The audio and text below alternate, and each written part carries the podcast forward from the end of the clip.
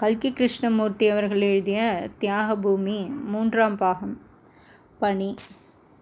புல் நுனிபேல் நீர்போல் நிலையாமை என்றெண்ணி இன்னணியே செய்க அரவினை. நாலடியார். நல்ல செய்தி.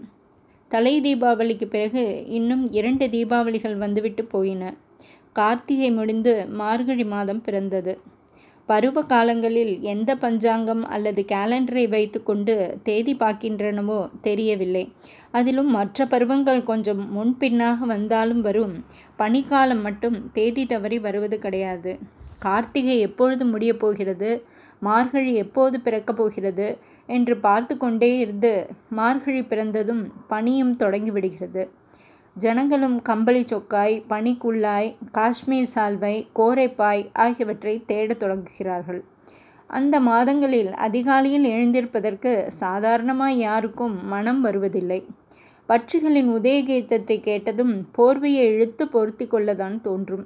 ஆனால் மார்கழி மாதம் மதி நிறைந்த நன்னாளால் என்று நினைத்து அதிகாலையில் பஜனை செய்ய விரும்பும் பக்தர்களுக்கும் குடுகுடு பாண்டிகளுக்கு மட்டும் பனியையும் குளிரையும் லட்சியம் செய்யாமல் எழுந்து விடுகிறார்கள். ஒரு நாள் அதிகாலையில் சம்பு சாஸ்திரி வழக்கம் போல விழித்து கொண்டார். ஆனால் உடனே படுக்கையிலிருந்து எழுந்திருக்கவில்லை. அவசரமாக எழுந்து என்னாக வேண்டும் என்று தோன்றியது. மூன்று வருஷத்திற்கு முன்பு வரையில் மார்கழி மாதம் என்றால் நெடுங்கரை கிராமம் பிரபாதமாய் இருக்கும் அதிகாலையில் வீதி பஜனை நடக்கும். பிறகு சம்பு சாஸ்திரியாரின் வீட்டில் பூஜை ஹாரத்தி பொங்கல் பிரசாத விநியோகம் எல்லாம் உண்டு. அதெல்லாம் இப்போது பழைய ஞாபகமாகிவிட்டது. சாஸ்திரியை சாதி பிரஷ்டம் செய்த வருஷத்தில் வீதி பஜனை நின்று போயிருந்தது. காலை வேளையில் பொங்கல் பிரசாதத்துக்காக அவர் வீட்டுக்கு யாரும் போகவில்லை. ஊரார் சாதி பிரஷ்டம் பண்ணியது இந்த ஒரு காரியத்திற்கு நல்லதாய் போயிற்று என்று மங்களம் மனத்திற்குள் நினைத்து கொண்டார். அடுத்த வருஷத்தில் சாதி கட்டுப்பாடு தளர்ந்துவிட்டது ஊரில் தீக்ஷிதருடைய கிருத்தியங்களை பொறுக்க முடியாத சிலர் பகிரங்கமாகவே சம்பு சாஸ்திரியின் கட்சி பேசத் தொடங்கினார்கள். பிறகு பெயருக்கு ஏதோ பிராயச்சித்தம் என்று நடந்தது.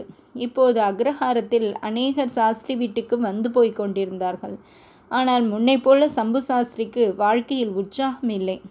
முன் மாதிரி பணச்செலவு செய்வதற்கு வேண்டிய வசதிகளும் இல்லை. சாவித்ரி புருஷன் வீட்டிற்கு போகாமல் இருந்து அவருடைய உள்ளத்தில் ஒரு பெரிய பாரமாய் இருந்து கொண்டிருந்தது. ஆகவே ஏகாதசி பஜனை மார்கழி பஜனை எல்லாம் நின்று போயின. ஆனால் சாஸ்திரி அதிகாலையில் எழுந்திருப்பது மட்டும் நிற்கவே இல்லை. தாம் எழுந்திருக்கும் போதே சாவித்திரியையும் எழுப்பிவிட்டு தடாகத்திற்கு போவார். பனிகாலத்தில் அதிகாலையில் வெத வெத என்று சூடாக இருக்கும் குளத்து ஜலத்தில் ஸ்நானம் செய்வது ஒரு ஆனந்தமாய் இருக்கும் பிறகு சூரியோதயம் வரை காத்திருந்து சூரிய நமஸ்காரம் செய்வார்.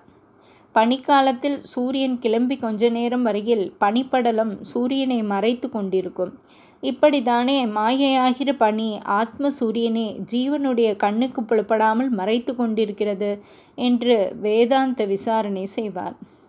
அவர் வீட்டுக்கு திரும்பி வருவதற்குள் சாவித்திரி எழுந்திருந்து படங்களுக்கு அலங்காரம் செய்து விளக்கேற்றி வைத்து பூஜைக்கெல்லாம் எடுத்து வைத்திருப்பாள். சாஸ்திரி வந்ததும் பூஜை செய்துவிட்டு வேறு காரியங்களை பார்ப்பாள். தொடரும்.